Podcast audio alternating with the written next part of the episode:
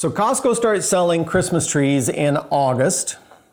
You can find an eggnog latte by mid October. And some people you know might start playing their Christmas songs the moment the last trick or treater leaves their doorstep. But I don't know about you. Uh, for me, and maybe it's my just my childhood, but it's like the page turning from November to December is when the feeling of Christmas really begins to come on. We're looking forward to Christmas. Probably my American upbringing. Uh, Thanksgiving was the last Thursday of November, complete with a day full of feasting and football games, my dad yelling at the television screen, tuning in the Macy's Thanksgiving Day Parade, and then as a kid in Colorado, knowing that come December, we could expect for sure the first snowfall of the season, and it really felt like Christmas was on its way. Well, this year, Advent actually started a little earlier, into November, last weekend. And so we kicked it off last Sunday night with an evening of carols and hot chocolate. And if you've not been by the Downes Road campus, you need to drive by completely decked out with lights. And so the big tree was lit up. A great evening. And despite the incessant pounding in our brain that COVID is still with us. There is this sense of anticipation that I see on people's faces and I hear in their voices.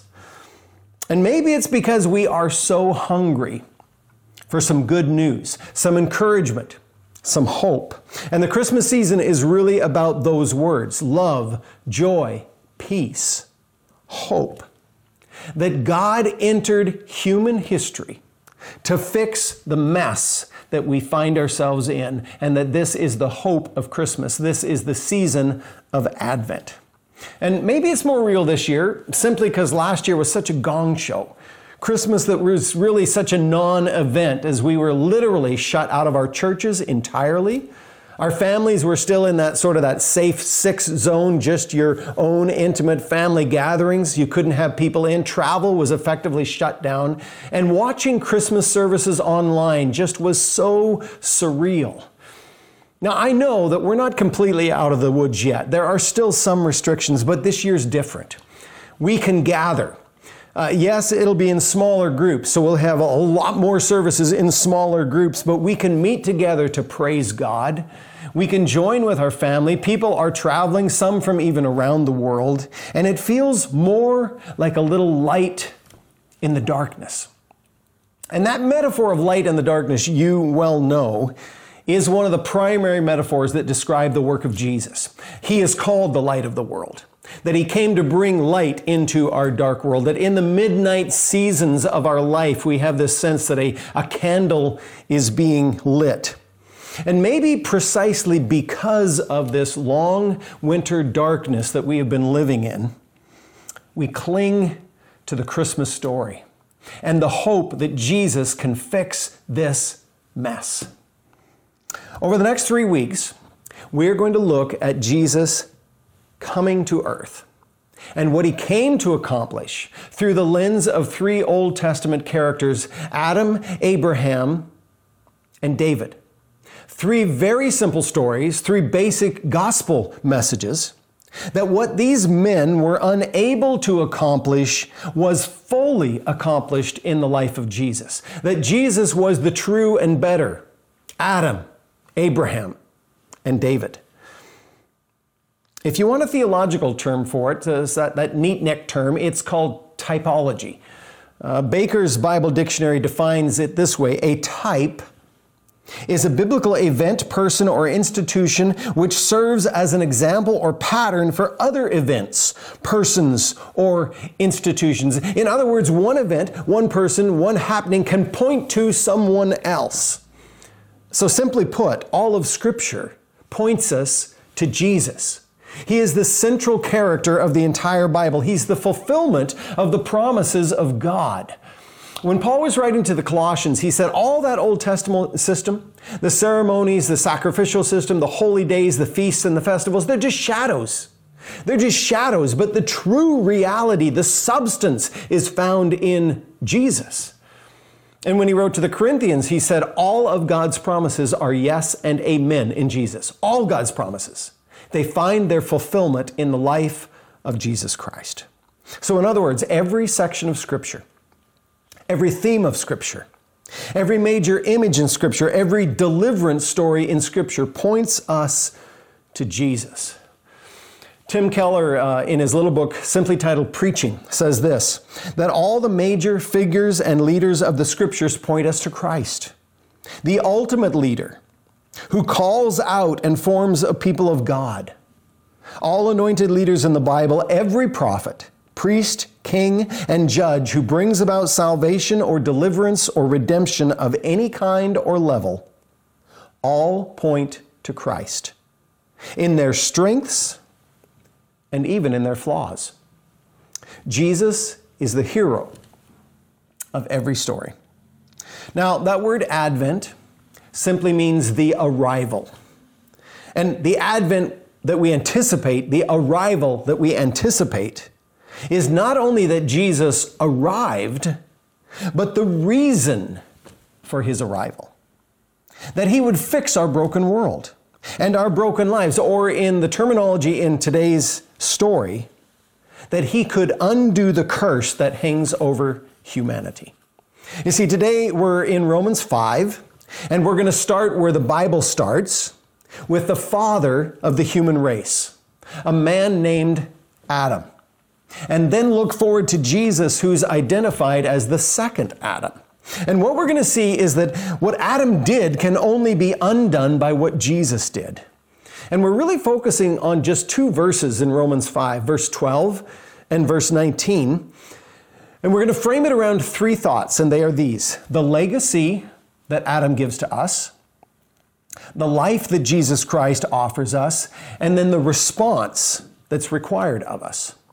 The legacy Adam gave us, the gift Jesus gives us, and the response that's required.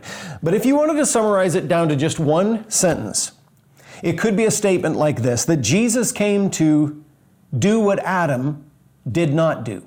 And he came to undo what Adam did. That Jesus came to do what Adam did not do, and he came to undo what Adam did. So, first, let's look at that legacy the legacy that Adam gave us. Romans 5, verse 12. Therefore, just as sin came into the world through one man, and death through sin, and so death spread to all men because all sinned. Now, I know that that's not a really encouraging place to start. I get it. And I don't know what you see when you look back in your family tree because some of you may come from families with great stories awesome parents and extended families and legacies of faithful, kind, and generous ancestors. And others of you, it might be the total opposite. You'd rather not talk about all the craziness in your family history. Uh, the, the craziest family story that we have dug up so far on, on my family side is my dad's mother's side, the Stockwell branch of our family tree, that back in 1600, apparently one of our great great granddaddies was shanghaied on a ship from Scotland. Now, I don't know if that term is even politically correct anymore. But back in the day, what it meant was if a captain of a boat was short of deckhands, he would go out into the pubs and the bars of the city and he might get someone drunk or even drug them and then take them literally as captives on the boat and they would be his indentured servants. Or better yet, someone who wanted to purchase their passage on that ship could bring a friend along and sell them into indentured servitude. They would serve for three years on that ship and that would pay the passage for their friend. We don't know the details, but somewhere in the 1600s, one of my great granddaddies was shanghaied and he landed in America. Now, I know you're glad he did because otherwise I might not be here. Anyway, crazy family stories. But what this text points us to is the macro story of all of our lives, our shared family history. Paul is pointing us back to what's recorded in the book of Genesis, and in about 25 words, he summarizes the greatest tragedy of the human life. When our great grandfather Adam shook his fist, turned his back, and rebelled against God, and he plunged the entire family into sin and darkness, we live under a curse, a family curse. Romans 5:12 is really Ancestry.com. It summarizes our family story. That this is our legacy, this is our family tree, this is our inheritance, this is our family curse. That because of our father Adam's rebellion, the default setting for our lives has been set. The hard drive comes with the preferences to sin and rebellion. This is your problem. And it's also my problem. That we're born with a sin nature. We are born in sin and we are predisposed disposed to sin. We're born selfish, self centered, and sinful, and we must have that trained out of us. Is there a parent listening to this message that has ever had to teach their child that seems like that first word that comes out of their mouth? No! What parent teaches a child that? Now, increasingly, and you've probably heard this, in our day, there are voices who are saying, no, no, no, you Christians have it all wrong. That teaching, that doctrine of original sin, that, that's not true at all. Humans by nature are inherently good. You just have to mine out their human goodness. And, and whenever I hear people say stuff like that, I wonder, did you never have children? One of my favorite quotes from Chuck Colson, uh, when he's talking about parenting, he says this Parents, take small, self centered monsters who spend much of their time screaming defiantly and hurling peas on the carpet and teach them to share, to wait their turn, to respect others' property. You see, those beautiful, innocent children that we bring home from the maternity ward turn into tiny terrorists by the time they reach age two. You've probably seen the poster or a t shirt or a coffee mug somewhere with this saying on it that grandchildren are God's reward for not killing your kids. Well, what we know from the first chapters of the Bible is that Adam and Eve are provided with everything they need to flourish. They are placed in this beautiful garden paradise called Eden. And they're given the mandate to work it, to cultivate it, to rule over it, to subdue it. And in this innocence and in this intimacy between both God and one another, uh, we can only imagine a world without sin, without shame or guilt or fear, no hiding. And God gives Adam just one rule in saying that your loyalty, your obedience will be tested by just this one thou shalt not. Genesis 2:16 And the Lord God commanded the man saying, you may surely eat of every tree in the garden, but of the tree of the knowledge of good and evil you shall not eat. For in the day that you eat of it, you shall surely die. Now, if you've read the account, you know what happens. That by an act of his own free will, Adam reaches out his hand and takes that fruit. And by his actions, he is declaring, My will be done. My will be done, not your will. And in that moment, Adam dies. And death becomes our legacy. Now, now someone right now might argue, no, no, he didn't die. He didn't drop dead. Their, their life carries on and they have children and the human race comes from them. But you see, Scripture uses death in three distinct ways physical death, spiritual death, and eternal death. And, and all of them refer to a state of separation. Now, we understand it, physical death, very, very well. When someone we love passes, we understand the barrier that is raised up. We can no longer communicate with them. We are separated from them. There is a sense of loss and grief. We are cut off from them, separated. And spiritually, in the same way, when we sin against God, we're cut off from Him. Uh, even in our own relationships with one another. If you lie to me, or if I steal from you, Something is broken in our relationship. We're, we're cut off from one another. There's a barrier. We're separated. There's death in our relationship. And then ultimately, the Bible says if we don't deal with these problems, we will be separated. We will die eternally. We will be cut off from God for all of eternity. And so, as the result of Adam's rebellion, death entered every relationship, and it is called the curse. And if you read in Genesis 3, God says to Adam, Your work is going to be cursed. It will be marked by toil and struggle. It'll be an uphill battle. And to the woman, he said, in childbearing and raising those kids, it is now going to be marked with a curse of pain and hardship. And your intimacy as a couple is now cursed. Instead of living in beautiful harmony, there's going to be this constant striving between you to dominate over one another. And even the serpent receives a curse, and, and what we sometimes call the first gospel, actually, he has said, You're going to crawl along the, the earth eating dust. And one day, a descendant from this couple is going to arrive who will crush you under his feet. That is your curse, Satan. One will come to undo what Adam did. Now, I don't have to argue this point with you because all of you who are honest know what sin does. We have all seen its effect. We know that sin kills, it destroys, it separates. Even creation itself came under the curse. The terra firma on which we walk was plunged into darkness and decay. Cursed is the ground because of you, God said. And it's amazing thought that every natural disaster, every plague, every pandemic, every famine, every hundred year flood, every earthquake is the result of the curse on creation because of Adam's rebellion. Romans 8 says this For the creation was subjected to futility, not willingly, but because of him who subjected it, in hope that the creation itself will be set free from its bondage to corruption and obtain the freedom of the glory of the children of God.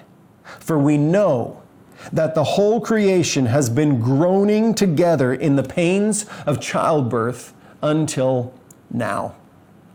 These last few weeks here in the lower mainland, we have certainly seen and heard the groaning of creation around us. We live in a cursed world. We live among a cursed people. Every Christmas, we inevitably will sing the Christmas carol, Joy to the World, the Lord has come. And verse 3 picks up this theme when it says, No more let sin and sorrow grow, nor thorns infest the ground. He comes to make his blessings flow, far as the curse is found. Far as the curse is found. And someone might ask, well, how far does the curse go? How far reaching is it? Writing on this subject, Albert Mohler says this Where is the curse found? Everywhere we look. We see the curse and its malignant effects. How far does it extend? To every atom and molecule of creation, from coast to coast, shore to shore, sky to sky, and to every square inch of the planet. That's how far the curse is found. Now, that's the Coles Notes on our family history. It's the legacy that Adam left us with that we're born into a world that's under a condemnation edict, born into darkness, sin, and rebellion. Our lives are cursed. That Adam made a choice and we were implicated in his decision. But praise God, it doesn't end there. In Romans 5 12 to 19, we see this contrast what Adam did and how we were implicated, and then what Jesus did and how by what he accomplished, the curse can be undone. So if you jump down to verse 18, chapter 5, therefore, as one trespass led to condemnation for all men, so one act of righteousness leads to justification and life for all men. What it points us to is the life that Jesus offers us. And maybe you saw it as we read it, that verse 12 and 18 are like mirror images. Verse 12 says, Sin came through one man, insert the name Adam, and as a result, all are made sinners. Verse 18 is the equal but the opposite image that life comes through one man, insert the name Jesus, and as a result, many are made righteous. You see, in these verses, Paul is making the contrast between these two men and their two gifts that they gave us. That, that Adam gave us the gift of sin and death, and it reigned over our lives. And that Jesus gives us the gift of forgiveness and freedom, a new life, a fresh start. If you're scanning the text, you'll see three times it says, Death reigned over us, death reigned over us, death reigned over us. But you also see three times there's a free gift. There's a free gift. There is a free gift. What Father Adam may have left us is this legacy of sin and death. But Jesus offers us forgiveness and life. And verse 19 is really the summary statement of this text.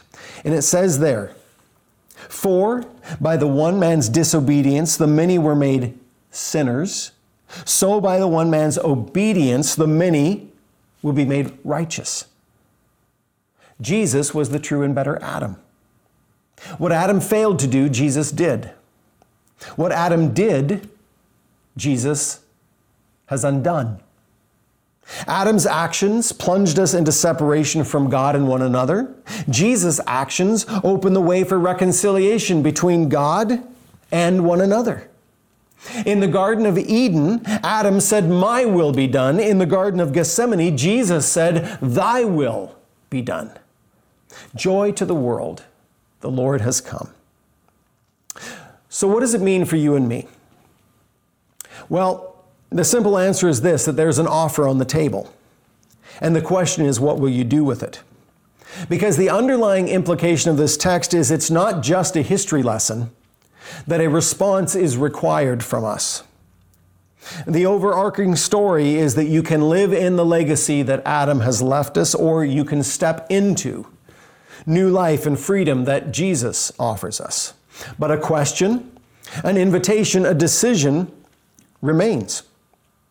And if we pull out of Romans 5 for a moment and we look at the greater context of this book of Scripture, the book of Romans, Paul is taking on a long discussion with the church at Rome, answering this basic question How is it that people can get right with God? How is it that we can be in right relationship with God? And his answer is that salvation comes through the gospel. He said in the first chapter of this book, I'm not ashamed of the gospel because it is the power of God unto salvation. And he goes on to say, because in the gospel, the righteousness of God is revealed to us. What's the gospel? What's the good news? Most of you have heard this many times. But it is this story that when we were in our rebellion, when we were his enemies, Jesus took it upon himself to make a way for us. And what we were powerless to do for ourselves, Jesus did on our behalf. He came and lived the perfect life that none of us have been able to live.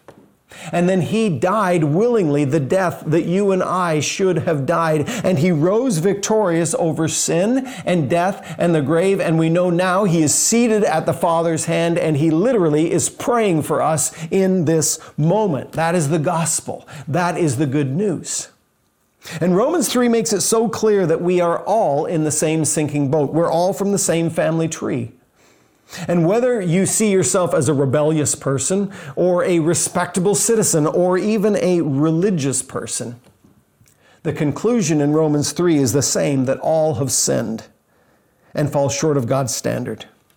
There's not a man or woman or boy or girl that has ever lived a sinless life except one, and his name was Jesus.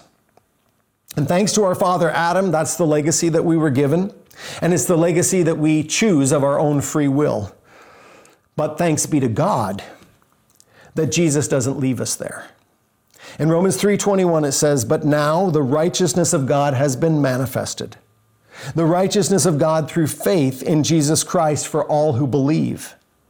For there is no distinction, for all have sinned and fall short of the glory of God, and are justified by his grace as a gift through the redemption that is in Christ Jesus. You see, when we stand before God on Judgment Day, and we are asked the question, Are you a sinner? it is going to be the shortest conversation that we have ever had. Guilty is charged. But what Paul reminds us is that Jesus Christ has undone the curse of Adam over our lives that the rightful death penalty that stood over our lives has been taken away in the sacrificial death of Jesus, that the wrath of God, the rightful wrath of God towards the rebelliousness of humanity was satisfied in Jesus' perfect substitution. And there is now, as Romans 8 says, no condemnation for those who find themselves in Christ Jesus. The transfer from the kingdom of darkness into the kingdom of light is wide open. The door, the gate, the way, the path, it stands open. But it's not automatic. The gospel, you see, demands a response. And there's a formula, and we see it throughout the scripture. And here's the formula you hear the gospel, and you believe the gospel, you receive the gospel, and you are granted life. That by God's grace, you hear. By God's grace, you believe. By God's grace, you say yes and receive the gospel the legacy that Adam gave us, the life that Jesus offers us, and the response that is required of us. Because you see, at some point along the journey of our life, we all come to face this question What have you done with Jesus? What will we do with what Jesus has done? How do we respond to his invitation to turn our backs on our old way of living and to follow after Jesus? This year, as you sing those words, Joy to the world, the Lord has come. Could you ask yourself the question Have I made room for this king? Let earth receive her king. Have I made room? In the most basic terms, what Adam did was credited to our account. And what Jesus did can be credited to our account. Our father, Adam, passed along the family DNA. And Jesus invites us to be adopted into a new family. And in the most pointed words, he had a conversation in John 3 saying, You must be born again. You must start your life over. Not in the literal physical sense, but in a spiritual rebirth sense acknowledging that your life is cursed by sin, confessing that what the Bible says about you is true, and then turning in faith to the only one who can truly save. This is the message of the gospel. This is the hope of Christmas. This is the great reversal that Jesus came to fix what Adam broke. That our earthly father got us in this mess, and our spiritual father gets us out, born into a cursed life but born again into new life. This weekend, across our Abbotsford services, we are going to get to witness 25 baptisms. And it's great timing given the text that we've just looked at. Because the declaration that each person who steps into the waters of baptism is making is that my old life was headed nowhere fast, but that in Christ I've been given a new life the old one has passed away. It's dead, buried, and gone. I've turned from that way of living and now I have turned to follow Jesus Christ. In fact, Romans 6 goes on to say this that all of us who were baptized are baptized into the death of Christ. And that we are raised up out of those waters. It's a picture that just as Jesus was raised from the dead, so we walk in new resurrection life. In other words, you can start over. Your family legacy might be filled with sin and rebellion. It is. But you can be born again. You can have a fresh start. The message requires a response. Two responses. We receive it. Have you done that? We receive it. How about you? And secondly, we rejoice in it. Over and over and over again. That's why David says, Restore to me the joy of my salvation. So, before we hear a few testimonies from the baptisms in the services, I need to ask you this question of whether you have been transferred from the kingdom of darkness into the kingdom of light. And someone might be saying, Well, how would I know that? And here's the good news the gift is free. It's emphasized three times in this text the free gift, the free gift, the free gift. You simply say yes. I believe it. I receive it. You hear the gospel, you believe the gospel and you receive the gospel. Can I ask you this question? Does any of this make sense to you? Does it match your life experience? As we talk about Adam's rebellion and the curse that fell on the human race, do you recognize those family traits in yourself? Have you seen the effects of sin on your own life and the people around you? Are you tired of the mess that we live with for the greater part of our lives? Are you ready to start fresh? Because I need to invite you to do that. I need to invite you to respond to the gospel. I need to invite you to say yes to Jesus. And, Christian friend, I need to remind you and invite you to rejoice every day in the joy of your salvation. You see, what Adam did can only be undone by what Jesus did. Will you believe it? Will you receive it? You know, for some of you, it's as simple as going to God in a prayer and saying something like this that thank you, Jesus, that you did come to earth. Thank you that you died for my sins in my place. Thank you that you offer me this gift of life. And today, Lord, I am simply saying yes to you. I'm turning away from my old life. I'm turning away from my sin, and I am intentionally turning towards you. I want to walk with you. I want to obey you. I want to follow you. And so today I'm making a declaration of faith that you, Jesus Christ, will be my Lord, that I belong to you, and I will follow you. And maybe this crazy Christmas season we find ourselves in could be marked by the greatest joy of your lifetime. Not because of our circumstances, of course, but because of the gift of salvation that we have in Jesus Christ. Let me pray with you. Lord Jesus, you know the darkness that we have seemed to be living in these last couple years. Not just COVID, but so many world events around us, and then events in our own families, and the various tragedies of daily life, and then the macro stories of our culture. And Father, it seems some days that the, the darkness is oppressive and we need that light of the gospel to be lit in our hearts. And so, Lord, I pray for the men and women who are listening to this message, wherever they are and whatever their circumstances are, Lord, I pray that you would reach into their homes, reach into their hearts, and that you would ignite in them a passion for this new life that is offered to them in Jesus. I pray, Lord, that they could understand, that they wouldn't be proud, that they could admit that their family tree as well is cursed by this curse of sin. That they would recognize it in their own heart and in their own family, and that they would realize they can't fix it themselves. And then, Jesus, I pray that you would open up their eyes, open up their heart, open up their ears, that they could understand that you undid what Adam had done, that you can set them free. And Lord, that maybe even this week will be a, a, day of salvation for many, many people. And Lord, as we head into Christmas over these next three weeks, as we anticipate gathering together on Christmas Eve for these great celebrations, may you indeed be our hope, our joy, our love, our peace in this season that we so desperately need.